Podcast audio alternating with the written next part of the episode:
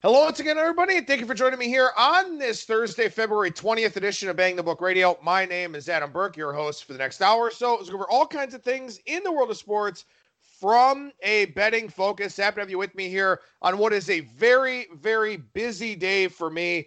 Our Major League Baseball season win total betting guide starting to get posted over at bangthebook.com. All 15 American League team previews are posted along with the National League East. Then I had to stop, do the show here, and I'll finish posting the other 10 this afternoon over at bangthebook.com. But very excited about that. A labor of love. I put a lot of hard work into that. So I would greatly appreciate it if you read it, shared it, passed it along. We'll have a full PDF coming on Friday. We'll have it posted to Amazon next week as well. So lots of stuff going on over at bangthebook.com with my MLB betting guide. And in fact, I'm going to start off this edition of the program with a new segment of the Bettor's Box, my MLB betting podcast. A lot of you have signed up for the mailing list for the notes. I greatly appreciate that. Adam at bangthebook.com in order to do that. Uh, if you want to get on the list for the notes, a lot of the stuff I talk about here in the preseason lead up will be in that MLB betting guide, will be in some of my other preseason baseball content over at the website. But very happy to have that guide going up. Like I said, PDF coming on Friday. Amazon next week, and some other exciting stuff coming up here in the not too distant future. In the second part of today's show, I'll chat some basketball with John Ryan at John Ryan Sports and the number one on Twitter, regular contributor to bangthebook.com with three different articles in NBA buy and sell, a look at the Big East, a look at the Big Ten, a week long look for both of those conferences. And in fact, we're actually going to talk about those concepts and topics here on today's show with an NBA buy and sell coming out of the All Star break and also previews of those two conferences. Aside from my MLB guide over at bangthebook.com, we still have a lot more stuff. We got daily NHL from Parker Michaels. NBA picks are back from Chris Wassel after the All Star break. We've got NBA power ratings from Noops. We've got additional NBA content on the daily, as well as college basketball content. I even found the time somehow this morning to write up a preview of Vermont and Stony Brook, but we got a lot of daily college basketball content from Alan Moody as well. My three weekly situational articles. I got a UFC preview up for you, got a NASCAR preview for the Pennzoil 400. Tons of stuff going on over at bangthebook.com. Make sure you check it all out. Finally, as you know, this and every edition of Bang the Book Radio presented by our friends over at DSI Sportsbook. BTB and the number 200 is that promo code 100% deposit match bonus for the sportsbook. 100% deposit match bonus for the live casino at BetDSI. It's only a game until you bet it. Once again, that betting guide over at bangthebook.com. I got a pick on every team, stats, data, lots of research, fantasy impacts for certain players. And I'll also be doing player and team futures stuff, which will be going up here on Thursday at bangthebook.com. Will be added to that PDF betting guide.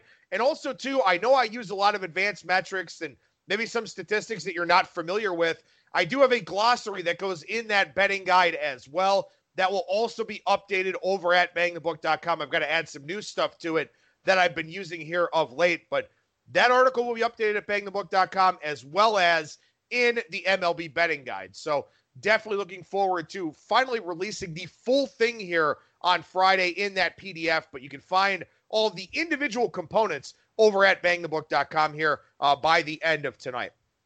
All right, so like I said, I'm going to be doing the Bettor's Box here, and I'm going to start something new here. I'm going to do a segment over the next six editions of the Bettor's Box called Five and Fly. I'm going to do each six divisions, each of the six divisions. I'm going to do five minutes on each team. So that's why it's called Five and Fly. In fact, I'm actually sitting here with my phone going to time this to get to as close to five minutes as possible. But the AL East will be today, the AL Central next Monday on February 24th, the AL West next Thursday on February 27th.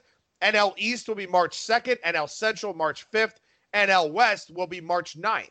So I'm going to go through all six divisions here over the next six editions of the Bettor's Box in this five and fly segment. Like I said, going to be timing these on my phone to get as close to five minutes as possible. So go ahead and start here with the Baltimore Orioles. Their season win total 56 and a half for the upcoming year. And as I wrote about in my guide, a major buy-in with sabermetrics for the Baltimore Orioles. They bring in kind of a new school manager type guy in Brandon Hyde. They brought in Mike Elias. They brought in Sej Meg or uh, Seg Mejdal, who you know Mejdal is a guy that uh, Sig Mejdal, excuse me, is a guy that has one of those Ivy League educations. He's very very well versed in analytics. Baltimore is going all in with this, and as a general rule, I like to believe in teams that are going the analytics route that are making some changes. Last year, Baltimore 54 and 108, but their Pythagorean win loss was 60 and 102. Their base runs 59 and 103, and their third order win percentage, which is a win loss record based on strength of schedule, some of the underlying metrics that are over at Baseball Prospectus, also had them more like a 59 and 103 team. So the advanced metrics paint a little bit of a brighter picture here for the Baltimore Orioles going into this season. Last year, they were only 11 and 22 in one run games. That was the fewest number of one run wins in Major League Baseball. So I like to think this Baltimore team will show some improvement here this season. And obviously, their season win total line up three games, up two and a half games from where they finished last year. I think there's a chance that this team does go over the total. This is just a lean, a very small lean for me. But last year, they were a better team in the second half. They were something of a positive regression candidate in the bullpen. And that did improve a little bit in the second half, but I certainly expect that to improve here going into this upcoming season. Now, for Baltimore, you've got a key guy in Trey Mancini, hit 35 home runs last year. Very, very good contact quality. Ran a fairly high 326 batting average on balls in play for a guy that saw a home run increase up to 35. But again, the exit velocity and the contact metrics do do um, support the fact that this is a guy that could wind up posting a higher BABIP and also sustaining that higher level of power from last season. The problem is that there's a chance that the Orioles do trade Trey Mancini. Now, I think you try to build around a guy like that because even though he's not a great outfielder necessarily, he's got some pretty good offensive metrics. And this is a team that just doesn't have a lot of very good offensive players. And in fact, lost one of their better ones last year uh, Jonathan Villar. So now you kind of look at this team and, and you know you sort of wonder where they're going to end up long term because they don't have a great minor league system. So maybe a guy like Mancini gets dealt with you know some ample time left on his contract in order to help out this minor league system. Now on the pitching side, John Means had a really bad second half. He's also a regression candidate. 360 ERA, 441 FIP, 548 XFIP. Again, like I've talked about in previous segments, a guy with a lower ERA and a higher FIP and a higher XFIP, generally viewed as a regression candidate. But the thing about Means is that he's very, very good at inducing weak contact. And this is something that FIP and XFIP can't really account for. Because again, as I mentioned on last week's show, FIP and XFIP, strikeouts, home runs, hit by pitches, and walks. Well, when you talk about a guy that's got really good contact quality metrics, he's not going to get hurt as badly because he's got good command. He's able to stay out of those nitro zone hitting areas where guys barrel up a lot of baseballs. So for a guy like Means, I think regression will be coming, but I don't think it will be to the degree of regressing to his FIP or his XFIP. 360 ERA last year, 441 FIP. I probably peg Means somewhere in the 385 to 390 range from an ERA standpoint maybe as high as 4.00. Not going to be a guy that completely craters, but now you don't have Dylan Bundy. You got some more question marks here in this starting rotation. So I think for the Orioles, again, I'm not expecting a massive upgrade or anything like that, but because they played better in the second half, because these analytically savvy teams generally make little improvements at the margins, guys will throw their better pitches more often. Guys will locate a little bit differently. The plan of attack will be different. I do think that Baltimore here for the upcoming season does look like a little bit of an improved team. So I'm leaning over 56 and a half here with the Orioles. Not a strong play by any means, but I do think that this is a team that will be a little bit better here for the upcoming season. The Boston Red Sox here, 84 and a half is their season win total. And obviously, with a team like Boston, the optics of the offseason just do not look very good at all whatsoever. You get the Mookie Betts trade. You get owner John Henry crying poor. You get the team taking Eduardo Rodriguez to arbitration over a pretty paltry sum of money. And I understand that Eduardo Rodriguez is a guy that's been hurt. And obviously, there's some increased injury risk there with that. But that's obviously a case where you're not looking to sign that guy long term. And taking a player to arbitration like that over a few hundred thousand dollars is a suggestion to them that you're not interested long term. And I always worry about those situations a little bit because now, if you're Eduardo Rodriguez, a guy that has had, by and large, a chronic knee injury, let's say that flares back up. Let's say that pops back up. In the interest of body preservation, are you going to go out there and bust your ass for this Red Sox team that took you to arbitration, that, you know, talked negatively about your performance to try and support the side that they were on with a lower salary? Are you really going to go out there and bust your ass for a team like that? Probably not. So that worries me a little bit about Eduardo Rodriguez here. Not to say anything about his character, but you know, self-preservation is an important thing when as a pitcher in Major League Baseball, you might get one big free agent contract.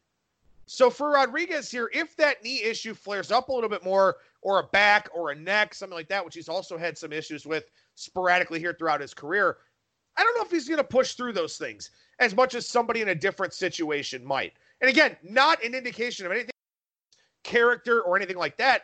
But when you start looking at this Red Sox team, Chris Sale is a huge bounce back candidate. 440 ERA last year, 339 FIP, 293 XFIP, elite strikeout and walk rates once again. His career left on base percentage, 77.4%. But last season for Sale, it dropped to 66.7%. Massive increase in home run per fly ball percentage. Chris Sale is a bounce back guy in a big way, getting back to an elite level as long as he's healthy. So he's going to be good. Eduardo Rodriguez, when he's out there, is going to be good and finally pitched over 200 innings last year for the first time in his career. The problem is that Boston has to replace 335 and a third innings from David Price, Rick Porcello, and Andrew Cashner. Now, Porcello wasn't good last year, and that was a guy that I highlighted coming into the season as a guy that I didn't really like a whole lot. Cashner, not a guy that I'm always high on. Price was pretty good when he was out there. But there's a very big gap between average performance as a starting pitcher and below average numbers. And I think Boston could really fall victim to this here with the back part of their rotation if a guy like Nate Eovaldi doesn't get better. So this is a very precarious situation for Boston here where they do have an elite upside guy in Sale and a very good upside guy in Rodriguez, but both of those guys have injury concerns and considerations. Eovaldi, another guy that's been hurt. Boston's rotation could be very, very bad for this upcoming season. Now, fortunately, even though they lose Mookie Betts, they still have a very good offense. They still have Rafael Devers, who hit 32 home runs from May 1st on. And in fact, Devers actually posted a, a weighted on base average very similar to that of JD Martinez from May through the end of the regular season. Martinez was 386 for the year, Devers was 385 after a slow start in the month of April. So Martinez, Devers, very good offensive players. Xander Bogaerts coming off of a career offensive season. Alex Verdugo is a guy I like quite a bit as long as he's healthy. Andrew Benintendi is a bounce back candidate. You got a guy with big time power in Michael Chavis. You've got some offensive pieces here for Boston. I think they can outscore the opposition to still win a lot of games. The bullpen is decent. I think the bullpen is a little bit of a regression candidate, but there are a lot of worries here as you start narrowing down the Red Sox, and all of them are on the pitching side.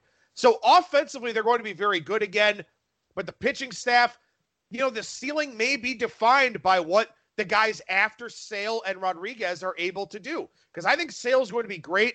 I think Rodriguez will be very good. What about those other guys? What about the bullpen with guys like Brandon Workman, who I think is a regression candidate going into this season? Maybe a guy like Matt Barnes could be a regression candidate as well. So I think the Red Sox have a lot of question marks, a lot of concerns. Their season win total 83 and a half here. And I do lean towards the under. Now, it's not a strong play at all, but that is my lean there with the Boston Red Sox. The New York Yankees, their season win total 101.5. Massive season win total here, second highest in Major League Baseball, trailing only the Los Angeles Dodgers in a lot of places. And I'll say this you know, last year the Yankees won 103 games, but there are some mild concerns here. Their Pythagorean win loss was 99 and 63. Their base runs record, 94 and 68. And their third order win percentage, they were a 95.5 and 65.5 type of team. The Rays actually had a better record than the Yankees, according to base runs and third order win percentage. So, why was that the case? Why did the Yankees overachieve so much relative to some of those alternate standings metrics? Well, I've talked about that concept before of cluster luck.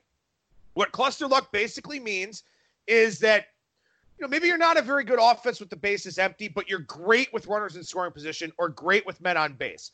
Or maybe on the flip side, you have negative cluster luck where you're very good with the bases empty, but you just can't cash in in those run scoring opportunities with men in scoring position. That is the concept of cluster luck, and it works both offensively and on the pitching side. The Yankees, with the bases empty last year, with nobody on base, hit 249 with a 329 on base percentage and a 469 slugging percentage. With men on base, the Yankees batted 293 with a 364 on base percentage and a 518 slugging percentage. So they were about 45 points higher in batting average.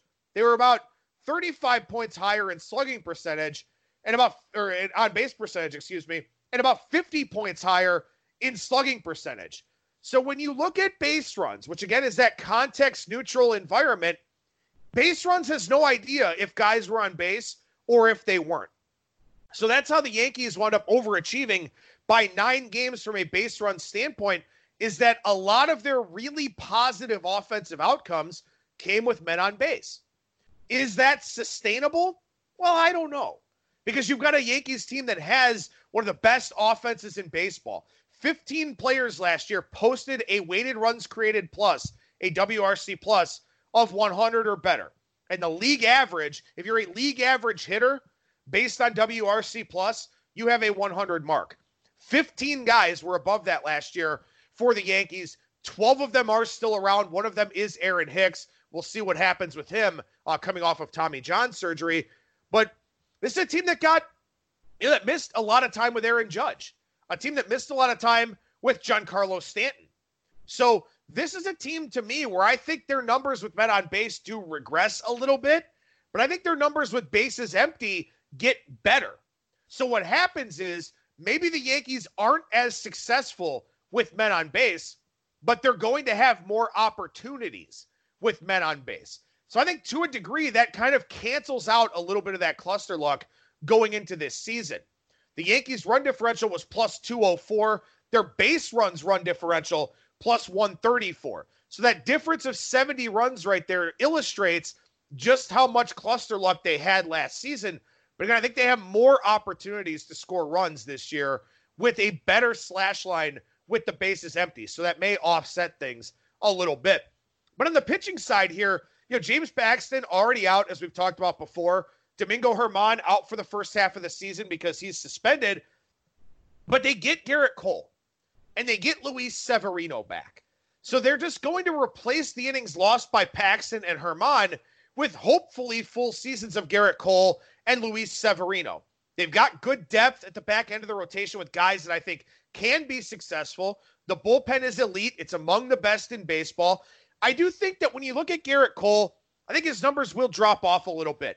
Minute Maid Park tailored more towards defense, tailored more towards pitching. Wasn't a great park factor, even with how good Houston was offensively. We know Yankee Stadium, an elite park for hitters.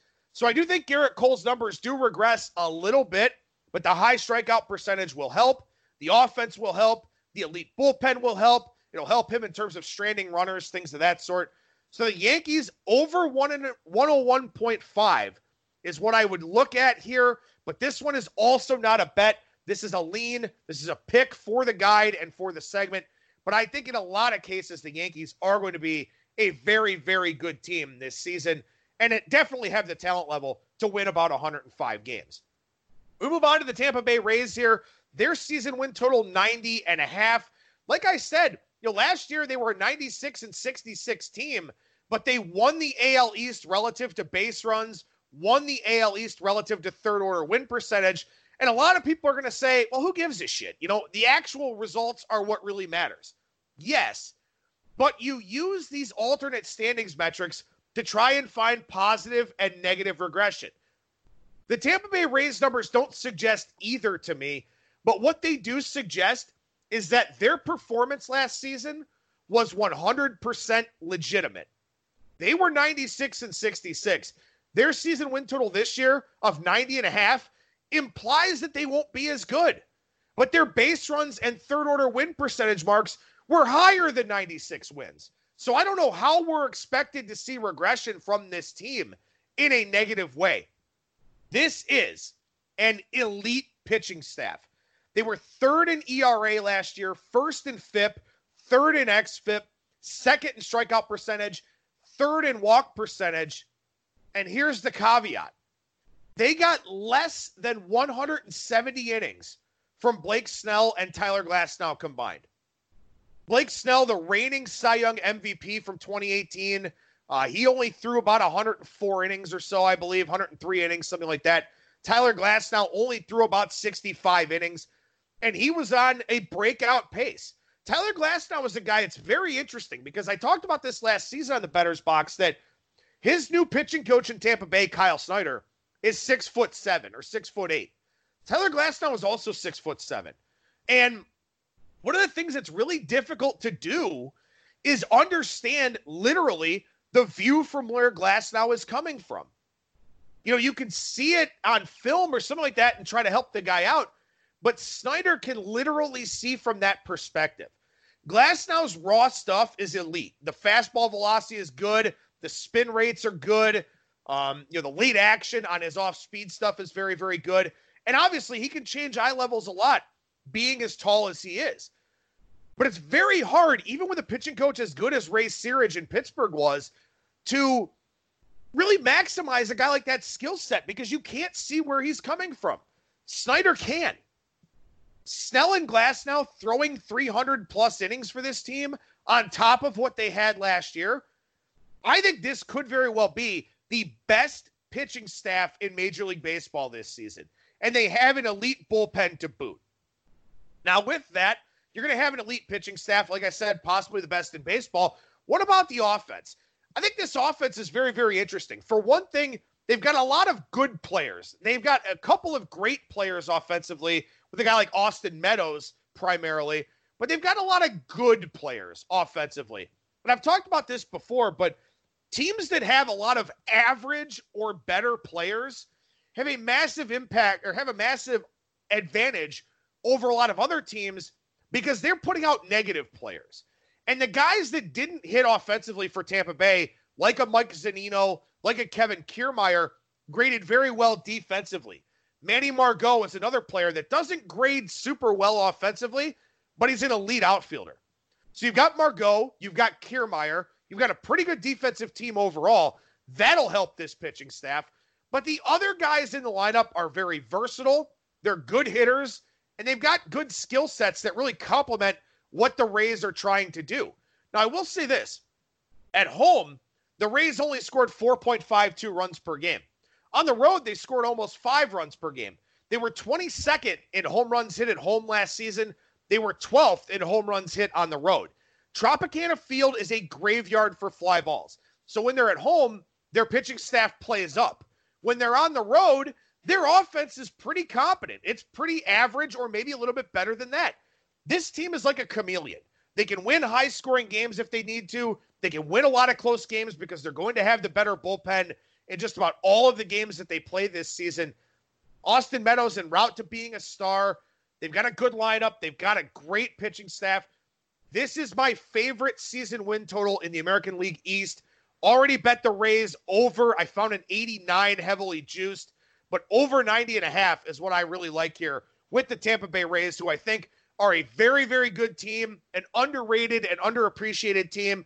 They could give the Yankees a run for their money for the division, But I do think Tampa Bay ultimately winds up hosting the wild card game here for this season. One more team in the American League East, that is the Toronto Blue Jays. Their season win total 75 and a half here. Last year, 67 and 95, 71 and 91 in terms of Pythagorean win loss, 70 and 92 in terms of base runs.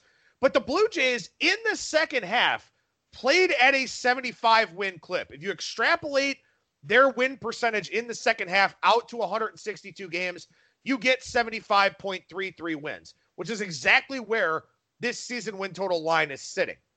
Vladimir Guerrero, Bo Bichette, Cavan Biggio, those guys really took hold and they played better. There was more excitement about this Toronto Blue Jays team. They've also got younger guys like Lourdes Gurriel. They've got a better catching tandem here with Danny Jansen and Reese McGuire. Randal Grichuk is not that old of a player. Teoscar Hernandez hits the ball violently hard. They've got a lot of good pieces in this offense, in this lineup. The core group graduating from the minors created a buzz. You know, this is a team where attendance has been falling. They kind of started to feel a little bit better about themselves once they got to the second half. But something that they badly needed to do was upgrade the rotation. And they did that. They pick up Hyun-Jin Ryu. They pick up Chase Anderson. They pick up Tanner Roark. Are these guys going to be great? I don't know. Ryu or Hyun-Jin Ryu could be very good. I like Tanner Roark. I think Tanner Roark is an underappreciated type of guy. He's an average type of starter, but a pretty durable dude. A guy that I think, you know, sometimes his raw stuff can play up a little bit. Chase Anderson coming from that pitching factory of the Milwaukee Brewers. I kind of like that as well. They've got competent major league pitchers in the rotation now. And I wrote about this in my season win total that, you know, maybe a guy like Ryu cancels out with a guy like Stroman. But when you look at the guys that Anderson and Roark are going to be replacing, it's a big upgrade to go from average to whatever the hell that was last season for the Blue Jays at the back end of their rotation. So some very big upgrades. I still love Trent Thornton. There are guys around the league that I really, really like for one reason or another that I just can't quit. If Trent Thornton starts for the Blue Jays this year, I'm going to lose money on this guy. I know I'm going to, but he has elite spin rates on the fastball, the curveball, and the slider. Um, in fact, his slider was one of the best in baseball. It was the second highest spin rate in baseball. And there's a high correlation between spin rates and success because Pitches move more. They've got tighter spin. They don't flatten out as much. You stay off the barrel. High spin rates are very, very important for a lot of guys out there. I think Trent Thornton could be one of those guys that could harness that potential. And maybe they put him in the bullpen. And if they do, I think he has the upside to be an elite level reliever. And that could help a bullpen that I think is a little bit of a problem area here for this team. But again, you get those young guys coming up in the lineup. You get that core group graduating from the minors, but they've got some pitching coming too, including a guy like Nate Pearson, one of the top pitching prospects in the minor leagues. He'll probably show up here around the middle of the season. The Blue Jays, to me, are a streaky lineup and a team that will pummel guys that don't pitch well and don't have good command. But I also think that when they step up in class and face better pitchers and better pitching staffs, it could be ugly. So the Blue Jays, I think, are a very high variance team, not just from a season win total standpoint, not just for the full season, but on a game by game level as well. Because you've got this young lineup, you've got this group of guys learning on the fly, you've got this pitching staff where Ryu's park factor changes a lot, going from Dodger Stadium to Rogers Center, and of course the road ballparks of Yankee Stadium and Fenway Park. Ryu's a guy that I think could be kind of hit or miss. Roark and Anderson, same thing, where those are average guys because sometimes they're good, sometimes they're not so good. I think Toronto is a very high variance team on a full season level, on a game by game level, but I'm leaning towards betting the over here. Now, I'm not going to do it as early as I bet some of the other overs, like Tampa Bay, like another over that I played with the Cincinnati Reds.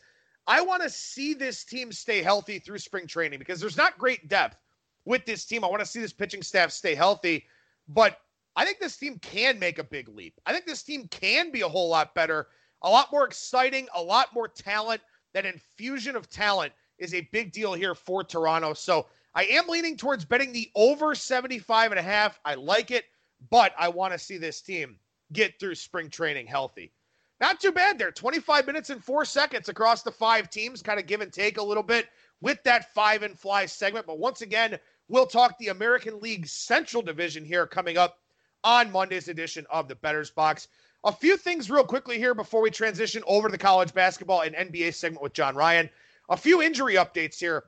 A very bad one for the Indians. Carlos Carrasco hobbling around on crutches. We'll find out more tomorrow about his situation. Hopefully, I'll have that insight, uh, you know, and have some of that information for you here when I do talk about the AL Central on the show. But this is bad. You know, you got Mike Clevinger already probably missing a handful of starts in April. Now we'll see what the prognosis is for Carrasco. And the Indians didn't get much from Carrasco last year. He didn't pitch well early on in the year. Then the leukemia diagnosis, then came back and pitched in relief in September. You know, so maybe this isn't the kiss of death for the Indians for this season with Carrasco now hurt, but this is a team that does not have a lot of margin for error. It was very, very thin. Now you've got cluster injuries at starting pitcher, and the starting rotation was the strength of this team. This is very worrisome. Obviously, a development to watch very closely. And this is why it is tough to bet some of those season win total overs because as you start to get these cluster injuries, it really lowers the ceiling for a team. I the Indians' ceiling is probably 92 or 93 wins. Maybe it's down to 90 or so with the pitching injuries. I still lean towards the over with them, but these are bad things. These are very bad things for a team before spring training games even get underway. Speaking of the Central Division here, no restrictions for Adalberto Mondesi for the Kansas City Royals. He's an electric player. He's a low on base percentage guy, but speed for days, got a little bit of power. The Royals are an interesting lineup. This is an interesting guy. Good to see no restrictions for him. And obviously, you want to follow along with this too. Guys that get hurt are a problem, but guys coming off of major injuries, major surgeries, you want to make sure that they're on the right path to be ready for opening day and it looks like Mondesi is here at this point in time. A couple more injury notes here. Sean Murphy for the A's. Keep an eye on this one. Sean Murphy, a very highly touted catching prospect, had a knee procedure. He's off to a bit of a slow start here in the Cactus League. He's said to be fine, but we know he's a catcher. We know catchers and legs, very important for them. So keep an eye on that one as spring training goes along. Maybe it won't be an issue. Maybe he'll be fully healed. But watch out for that here with the A's, who will be relying on him quite a bit once the season gets underway. Going back to the Central Division here, Tigers pitching prospect Joey Wentz with a forearm issue. Forearm issues are always bad news. They're going to shut him down for 10 days. He was probably going to be a call up late in the season. The Tigers' rotation could look a lot better in the second half, as I'll talk about on that segment on Monday. But Wentz with an early forearm issue here, very, very concerning, to say the least. Speaking of injured guys, Alex Reyes for the Cardinals is being stretched out and prepped as a starter here in spring training. Now, Miles Mikolas is out, flexor tendon injury. Reyes could help the Cardinals. I still bet their season win total under. That's a win total I'll post this afternoon over at bangthebook.com. But stretching Reyes out as a starter does make a lot of sense. It's a good idea for them, but obviously we'll see how long he's able to stay together. Finally, one more note here, and I'll have a lineup construction rant or two once we get to the regular season. But Kris Bryant expected to bat leadoff here for the Chicago Cubs. I would prefer Anthony Rizzo, higher on base percentage, lower strikeout rate. Not a big deal either way, but again, one of those interesting little fantasy tidbits. And it does show that, you know, David Ross going to be doing some maybe more creative things with the lineup than what we saw previously with Joe Maddon. So something for you to keep in mind there regarding the Chicago Cubs. Once again, I'll be back with the Bettor's Box on Monday, taking a look at the AL Central with that five with that five and fly segment, and of course some updates on any sorts of injury things along the way. We got one more guest, one more segment here for this Thursday edition of Bang the Book Radio. That is with John Ryan at John Ryan Sports and the number one regular contributor to bangthebook.com. John, how's it going today, man? I'm doing well, Adam. How about you? My brain is fried, man. I'll tell you what, I'm going to be very happy to have this MLB guide uh, in the rearview mirror here. But, you know, once again, that labor of love, I guess, uh, you know, things that you enjoy doing are, are worth taking the time to do and something you enjoy doing here. A lot of handicapping of basketball. So that's what we're going to talk about in today's segment. And, uh, you know, the focus has by and large been on college basketball for the last week, but now the NBA returns tonight. So we're back to handicapping that market. Yeah, yeah, we are. Um, your Major League Baseball publication has to be one of the best out there, if not the best. So I just wanted to kind of plug that a little bit for you here because your uh, work ethic has been amazing, and the value and the and the contribution you make um, in terms of information for people to get a hold of is you'd be nuts not to get the publication. Period. Well, I really appreciate that. And again, that full PDF will be up on Friday over at bangthebook.com and hoping to have that on Amazon here for next week. But John, like I said, we're coming off the All Star break now. So these teams all kind of on equal footing from a situational spot standpoint, you know, all just sort of trying to get back into the rhythms of the season. How do you kind of approach that with the teams coming back off of that long hiatus?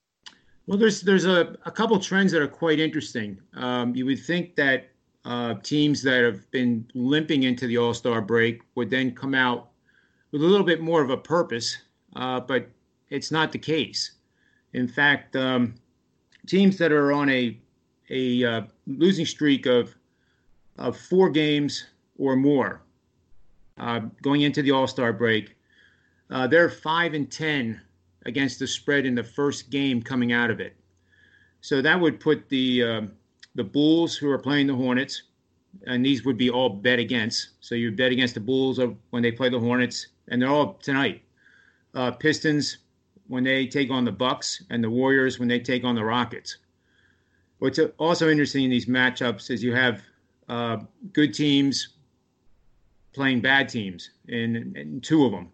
Hornets and Bulls are you know that that's pretty much even on any given day. But the fact that the Pistons are playing the Bucks, who are the best team in the NBA by far, and then the Rockets uh, playing the Warriors, who are basically playing the season out, I find that pretty interesting as well.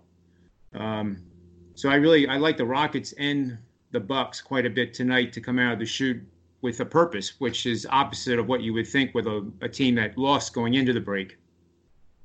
That is the opposite of what I would think. You know, that's something that we kind of talked about in yesterday's segment with Brian Leonard, where, you know, I kind of like to fade teams that were playing really hot going into the break because everything was going well. You don't want to stop playing, but then you have to. And for teams that go in, you know, to the All Star break on a losing streak, they do get a chance to wipe the slate clean, do get the opportunity to kind of refine themselves a little bit. Obviously, the difference is, you know, if you've got a team that was playing really bad and is a really bad team, it is hard to expect anything different because they're not really going to want to come back to playing. Whereas if you have a playoff caliber team that was kind of struggling a little bit, maybe that's kind of more of a play on type of scenario.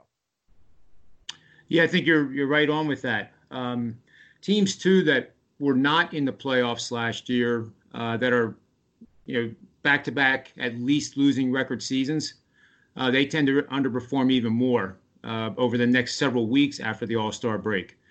And I think you know the uh, I guess the mantra, even though they're professionals and they take one day at a time and and and try to do their best on every given any given day. Um, you know, when you, you're coming off a losing season and then you're at the All Star break and you're 10 games under 500, there's not much motivation there to um, to try to recover and make the playoffs. Whereas if you have a team that was uh, a playoff team for at least the previous year, and they're right at 500 and they have a shot at getting in, those are the teams I think that historically have done well both straight up and against the spread. So with that in mind, I mean, is is that kind of you know your buy and sell portfolio this week, sort of trying to look at you know maybe more the motivation levels of teams, or just kind of looking you know historically how teams in certain situations have done coming out of the break, or are there other teams that you kind of have on your buy and sell radar? Uh, there's there's more teams, uh, Adam. Uh, it seems like I'm always on the 76ers bandwagon, but the the game against the Clippers that closed out their uh, the, the last game before the All Star break, that was one of the most impressive performances I've seen a Sixers team put in in God knows when.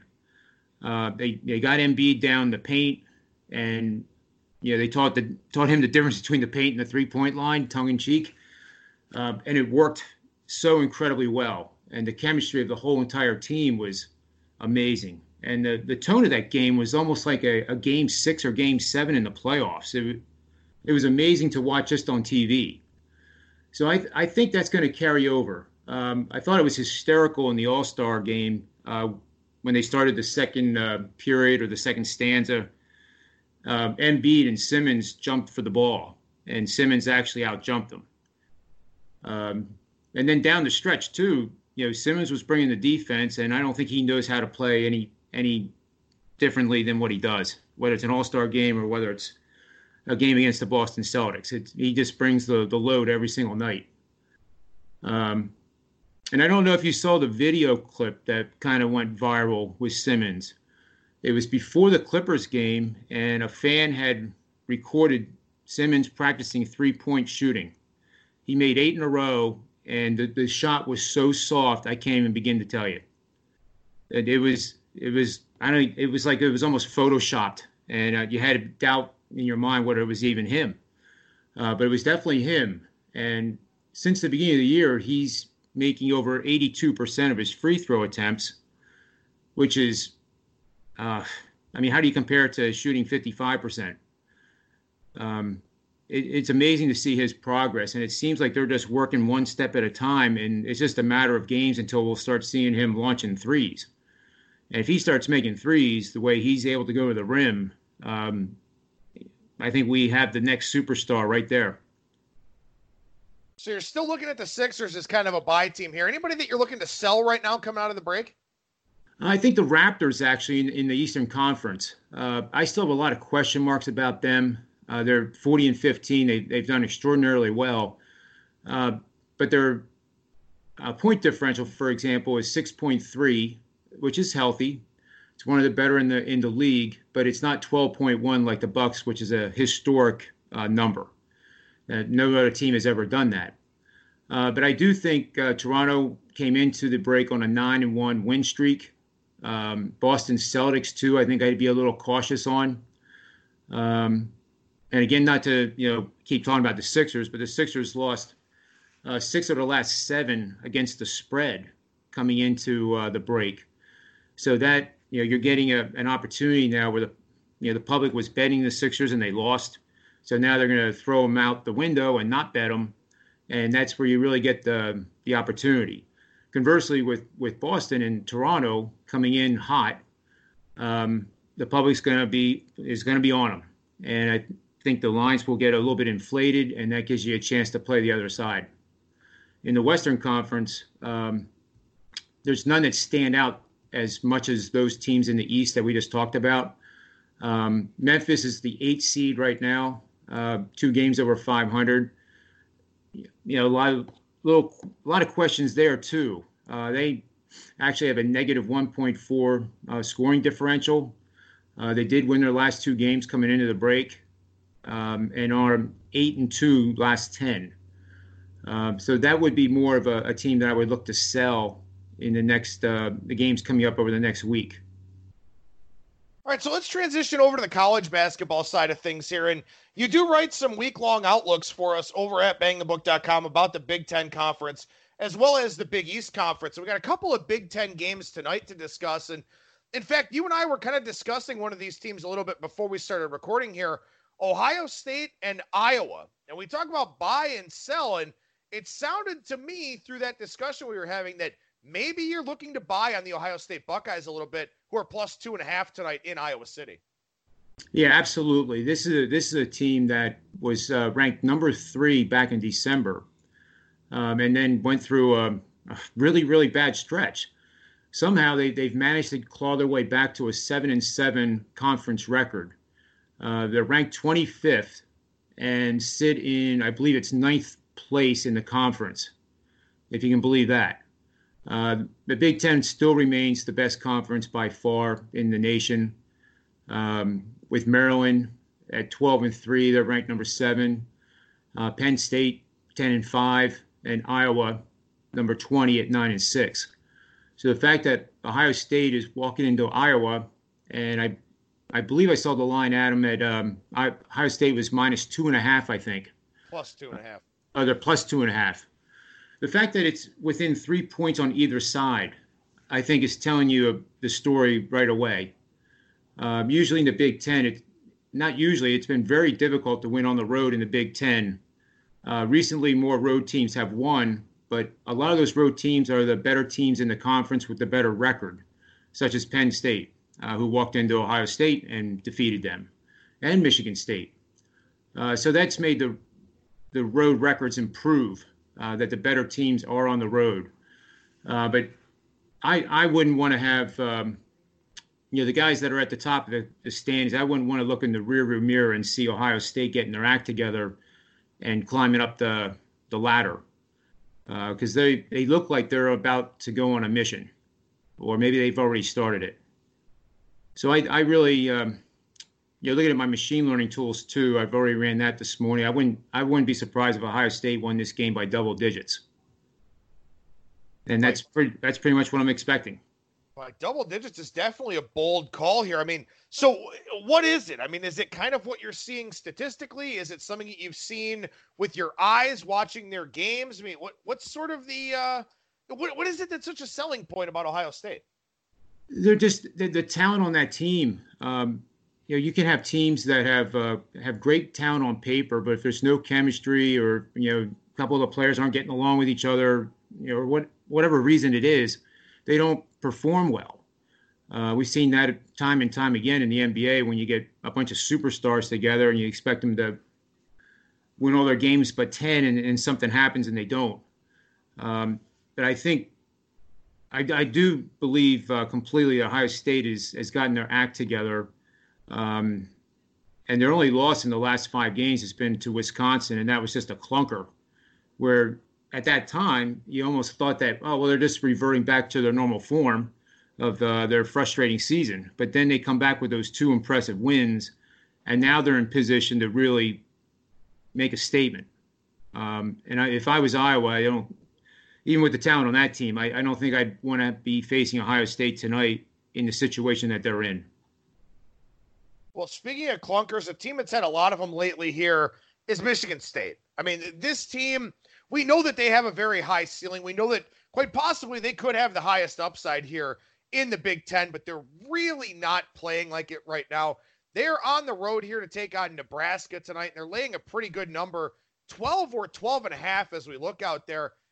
Sometimes it can be a buy point, a get right type of game for a team to go on the road and play one of the weakest teams in its conference. But is there any way you could lay a dozen with Michigan State tonight? I, think so. Um, and I'm going to uh, reference uh, basketballreference.com for this. Uh, they have some great ratings, uh, and I compare mine always to just out of curiosity to see where they're at. And they actually have the same uh, power rankings uh, that I have, where Michigan State is actually the top team in terms of their power rating in the conference. And they're playing Nebraska, who's number 14 and the worst. Um, so I'm not, I'm not, surprised by the, the line at all. And I, you know, clearly the play is Michigan State because they're they have to win, and they have to win convincingly. And there's no um, slicing and dicing it any other way. Uh, Ohio State uh, they have ranked number two, of which that's where I have uh, them as well. and then Maryland, Penn State, Michigan is five, uh, Rutgers, um, and then Purdue. And Illinois, uh, who beat Penn State uh, Tuesday night, which was a loss on our um, our article for the Big Ten. I suggested taking Penn State, and Illinois came in there and, and just you know, they just played extraordinarily well and they got the job done. You know, no, it just reflects how tough this this conference is. There's no gimme wins, um, with the exception of this game that we're talking about tonight with Michigan State and Nebraska. Um, Nebraska is not going to go anywhere, and Michigan State has everything to play for. Uh, so if I was going to bet that game, I would definitely have a lean on Michigan State. All right, so as we look ahead to Saturday here in the Big Ten, there are no Friday games in the Big Ten this week. I know we've had a few of those here recently. Michigan and Purdue was actually the only game on Saturday. We got four of them coming up on Sunday, though.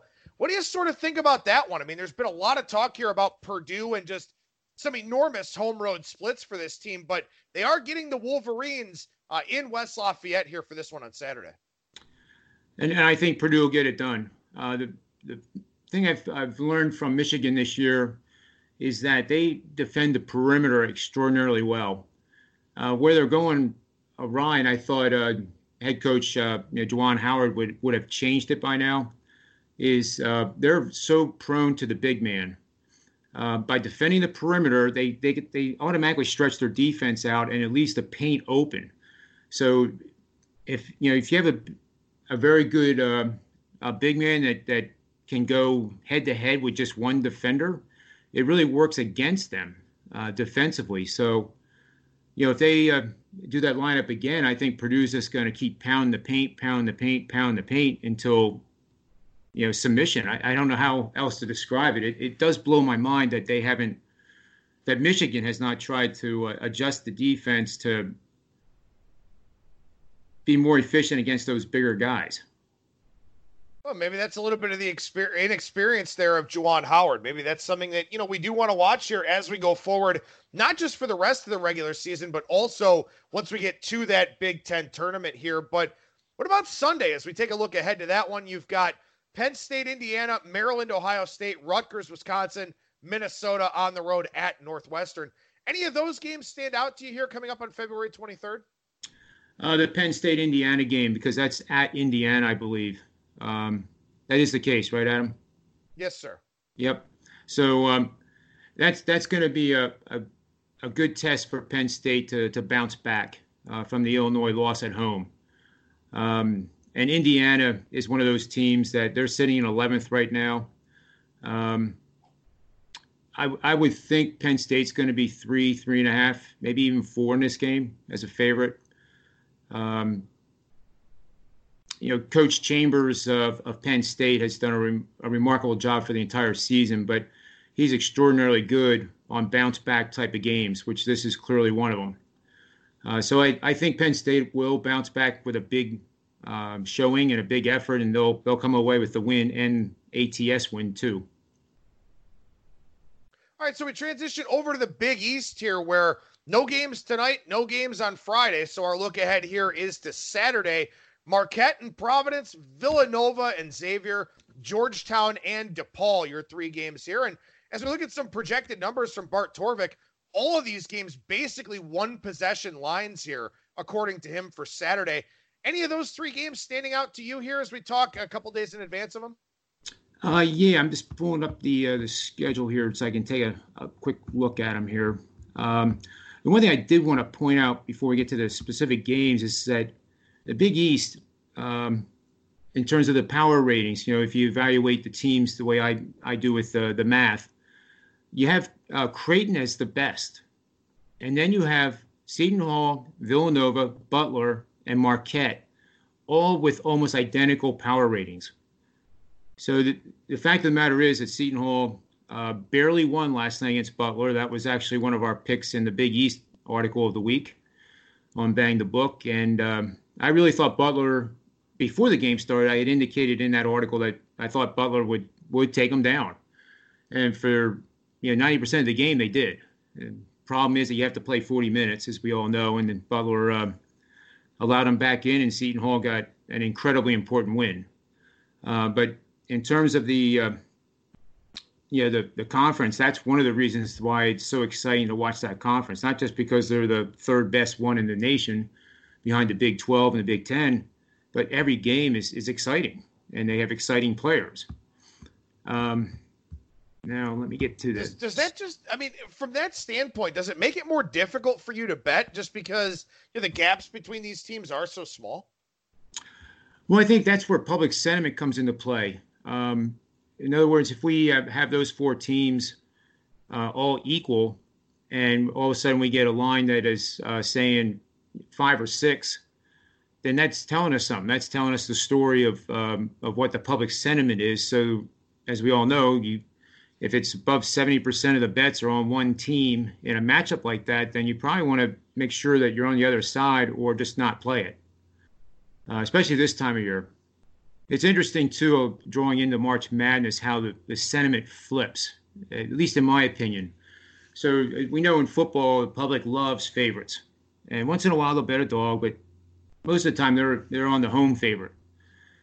In, uh, in college basketball, it kind of uh, starts out like you take the the Kentuckies, the North Carolinas, which was a disaster this year. But you understand what I'm saying? Take the top names uh, that they're not going to lose to a, a second tier conference. When you get into the tournament, all of a sudden it's March Madness, and the public loves the dogs, and it it just fascinates me that that happens. I have no idea why it happens, but I guess it's because March Madness is, you know, upset after upset after upset. So the the public rightfully uh, takes advantage of that information, and sometimes it works and sometimes it doesn't. But um, I think beginning this time of year, when we get the, um, especially a road favorite of one of those four teams, uh, playing one of those four teams, if I said that right, that would be a sign to bet that road favorite uh, because it, it's it's telling us that that that there's no reason for that to really be there. It should be more like pick 'em. The fact that it's minus three, and you know, thinking of my thought process, if if I think it's pick 'em or my math says it's pick 'em and the line's three, then the, I always assume the line's right. And if I'm off by three, that means the favorite is the team that I want to be on if I have a play. No, that makes a lot of sense. And especially, you know, in a conference like that, and especially, you know, like you said, in the context of getting into conference tournaments, getting into March Madness, things of that sort. So for these three games here on Saturday, Marquette, Providence, Villanova, Xavier, Georgetown, DePaul, any of them that, you know, like you said, uh, that, that we can expand on a little bit more that you do like? I, I like Villanova. And um, we've talked about Villanova in past weeks. This is a time of year that uh, Coach Jay Wright gets his troops uh, organized. I honestly thought last night uh, was actually a premium play for my clients, uh, losing one. Um, the line with DePaul and Villanova looked pretty funny. Um, it was four and a half, five. And you have to scratch your head and think, well, why in the world is Villanova only favored by that little amount? It seems like an automatic home run on Villanova, like like the sports books were giving you away a bonus. Um, but my my math was on uh, DePaul, but Villanova crushed them. Um, so with that win uh, being so dominant, I, I think it's going to carry over to the the big game against Xavier, um, and they'll they'll come away with a win and a and that's actually a recommended bet uh, on the article. Yeah, I think somehow they'll find a way to win that game, and that that one too could be a double digit win by Villanova. Uh, they were very impressive last night. Now, Marquette and Providence, um, Marquette is another team uh, that has the potential to win the whole thing. Uh, and Providence is a, a, team that you, if you're in the Big East, you don't want to have to go play at Providence, and all you have to do is ask Seton Hall about that uh, just last weekend when Providence knocked them off. Um, they have a tremendous home court advantage, and it and it shows.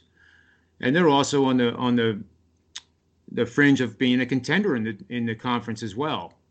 Uh, so that's going to be a really tough uh, game for Marquette to come away with a win. And I think you have to go with uh, the home team again, meaning again, like last week they took off or knocked off uh, Seton Hall, and they're going to do it again this week. So that line, I, I think, is going to be closer to uh, pick, which is where Seton Hall was. Uh, I can imagine Providence being even favored by a point or two. but my lean for right now is is on Providence, and then I'll update on the the Twitter feed um, if it's a premium play too. Of course, that Twitter feed at John Ryan Sports and the number one. John, last thing I want to ask you about here for this segment today as we transition over to Sunday in the Big East. You mentioned Creighton, a team that you're high on, a team that some of the other rankings and metric systems you use very high on. Looks like they'll be a pretty decent sized favorite against Butler on Sunday afternoon. Any thoughts on that game? Well, it's a, it's more the same uh, song that I've been singing here for about the last ten minutes. Um, is that you know Butler um, is a very good team in their own right, and there's no gimme win here. Uh, but I do think Creighton is the play here, uh, for the simple reason of that they're the better team, um, not by leaps and bounds, but they are the better team. Both sides of the ball, they're playing well, and we're coming down the stretch. And you, I think Creighton will, will get it done. And you think they're um, like six or seven point home favorites, Adam? I think so. That's probably what the range for this line kind of looks like, especially because, you know, again, Creighton, that jump shooting team, as we've talked about before, you know, their numbers just always annually look better at home than they do on the road. So you give them a little bit more home respect here, I think, too. Yep, I agree. And then the, the last game, uh, Seton Hall of St. John's, is um, Seton Hall just has to make sure they don't look ahead uh, because St. John's has been has been struggling, but we've also seen St. John's stun some teams this year too. Uh, but that's a game where I would have to think Seton Hall be a double-digit home favorite uh, over St. John's. A lot of good insights here for the Big East, the Big Ten, and also the NBA. And you can find those same good insights over at bangthebook.com and the things that John writes for us. But John, your Twitter handle at John Ryan Sports and the number one. What's going on over there right now, man? Well, we're uh, I put up um, you know betting systems for free, uh, team trends. Uh, put up a a, uh, halftime um, trend where people can use that for live in-game betting for certain games. Uh, I know it's hard to keep track of uh, you know everybody's feed that everybody's following, but for the people that do get a hold of the in-game stuff, I, I really think that's been valuable. Um, in addition to the picks, and uh, for the next uh, three days, uh, starting, you know, for those that get to me tonight, I'll, I'll start tonight. Uh, Thursday, Friday, Saturday, Sunday, we'll uh, do another uh, free session. So you'll get four days of all the free, of all the premium picks for free uh, just by uh, direct messaging me on Twitter. And we're going to use my dog's name as the password, which is Manny. So just DM me with Manny uh, and write your email address, your name, and you're on board. There you go. Sounds like a great opportunity for this week. Once again, that's at John Ryan Sports and the number one on Twitter. John, appreciate your time as always, man. Thank you so much for joining me, and we'll chat with you again next week. You got it, Adam. Have a good one.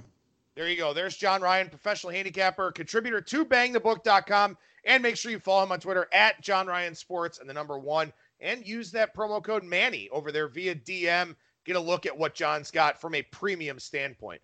Coming up on our Friday edition of Bang the Book Radio, we'll chat Saturday's college hoops card with Greg Peterson, at least in all likelihood. I haven't reached out to him yet, but that should be our first segment there. And then I'll finish up talking some of the college basketball and the NHL spots I like here for this upcoming weekend.